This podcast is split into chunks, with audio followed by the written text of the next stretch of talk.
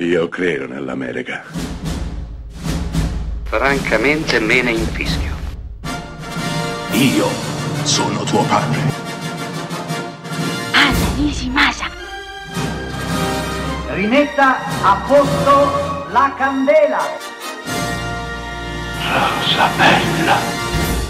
Sì, lo so, lo so, Natale è passato, ma questo film che ha a che fare col Natale in maniera molto vaga è assolutamente da non perdere. Sto parlando di un film del 2021 diretto da Camille Griffin intitolato Silent Night. Protagonisti Kira Knightley, Matthew Goody e Roman Griffin Davis, il ragazzino protagonista di Jojo Rabbit. Beh, Silent Night è probabilmente uno dei film più interessanti che vi capiterà di vedere. Sì, perché è ambientato durante la vigilia di Natale, in cui una bella coppia che si ama ancora tanto, che ha tre figli, decide di dare una festa per gli amici, vecchi amici, gli amici del liceo. I nostri si troveranno tutti quanti insieme per festeggiare la vigilia di Natale, ma non festeggeranno solo la vigilia di Natale, festeggeranno l'ultima vigilia di Natale. Sì, perché il pianeta Terra, stanco, stufo, esausto dall'atteggiamento dell'uomo che per centinaia di anni ha riversato su di lui ogni genere di schifezza, ha liberato nell'atmosfera un gas tossico che fa morire gli esseri umani tra atroci sofferenze. Ecco quindi che il governo britannico ha dato ai suoi cittadini un'alternativa